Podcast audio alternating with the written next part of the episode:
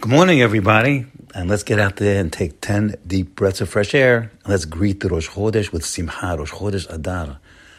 Mishnichnas Adar, Marbim Besimcha. We have to increase our joy. The joy is already in there. Hashem created us with joy. We have a neshama that's full of joy, joy and happiness. Just all we have to do is pump it up. Pump it up, see what you got, and you're going to be even more happy. When you're happy, you can serve Hashem. Ivdu et Hashem besimcha, King David says that, and King David's going to talk with us right now. Right now, he's going to tell us the Barechi Nafshi, wow, Kuf Dalit. Mizmor Teilim Kuf Dalit 104. Let's not miss it. Every word is a diamond. It's written by a prophet, King David, our king. And every everyone has every every single word has to be studied. Studied forever. It's written by a prophet, studied forever. It's the word of God. So we're going to hear what King David has to say. Let's maybe get a word or two, and he's going to say Barechi Nafshi. We do that every single month. We say it. Uh, we say it on, on Rosh Chodesh today, last night, and we say the Barechi Nafshi. But it means he's talking to himself, and he's saying, "Let me bless my soul." It means, gentlemen, we can talk to ourselves, ladies and gentlemen. That's called hitbodedut, meditation. When you're praying, actually, you should be talking. You should be, you should be talking a little bit, talking, move your mouth, talking to yourself. That's what prayer is. So so over here, he's talking to himself and he says, and Hashem is talking to God, he says, You have become so great. Gadata me'od. Oh, what a great, how great you are. Look at the universe. Look at this, look at everything you're doing. And he says over here, he says, Marabum asecha Hashem. How powerful, powerful your deeds are. Powerful, kind, and wise. Those are the three attributes we have to focus on. And King David is focused, and the Chovot focuses on it. So when we, we start to see those attributes, we're going to be very happy. And that's the idea here. Over here in Rosh Chodesh is to be Hadash, to be renewed. Be new and be renewed. We don't want to be the same old bear we were yesterday. Hashem is giving us all these opportunities to be renewed and be better. And Rosh Chodesh is certainly one of those opportunities to be happy. We're going to sing the Rosh Chodesh and the Hallel. Hallel, what's like, what else can you have better than Hallel? And Hashem is going to tell us, King David is writing the Hallel for our edification. But let's just look at one thing, one more thing in the, in the Barechin He says like this, because this is a, it's an allusion to, let's say, Purim. Purim is what? Yain. Purim is all about Yain, wine. The whole, the whole miracle was done through the drinking of wine. And the Ahasuerus got drunk, wine, and he, he, he, he uh, ended up killing his wife, Vashti. He threw a party with wine, and everything was happening with the wine. And then he ended up uh, uh, getting a new wife, Esther, through more wine and wine and wine.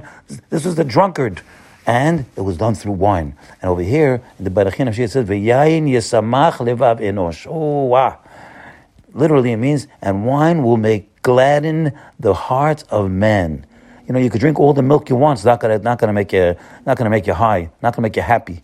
But wine picks you up. It's a pick me up. Now, of course, you can't abuse that stuff, but half a glass of wine is, is, is nothing wrong with a half a glass of wine, my friends. In fact, if you feel, Rabbi Miller used to say, if you're feeling a little bit in the doldrums, take first 10 deep, 10 deep breaths of fresh air. That may do it for you.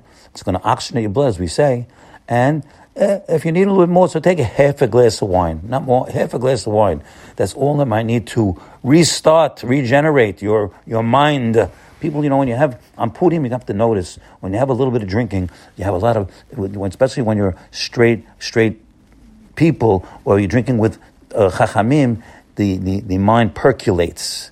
A couple of glasses of wine, the mind starts to percolate with that wine. And it starts to say chidushim. And it, all of a sudden, all the Jews fall in love with each other with that wine. Yes, they do. So the yain is a fantastic uh, a creation of God. Creation from grapes we get wine. How does, that, how does that happen? How does it happen, my friends? and he goes further and he says, uh, Oh, it says, um, Hashem made the, uh, the moon to, to give us seasons. Seasons meaning holidays. He made those moon for the holidays. And he says then, Tashet Choshech v'hilayla. You have to know, Hashem made, made Choshech, Choshech, that's darkness, and it becomes night. Under the cover of night, all the creepy crawlers come out. Bor tirmos toyar. All those criminals come out at night. That's another thing we have to be weary of, be leery of, because at nighttime you can't tell who's who. So over here, then he goes further and he says, he says, Ashira la Hashem b'chayai. Oh, let me sing to Hashem in my lifetime. That's the time to sing, my friends. It means when you're in this lifetime, when you're alive.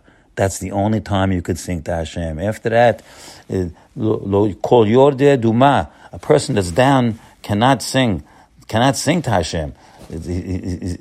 Only singing is when you have free will. Free will in this life, they see beautiful sunrise. You go, you go to shul, everything looks great. And, and then you could say, ah, thank you. Singing means thanking, being happy and thanking Hashem.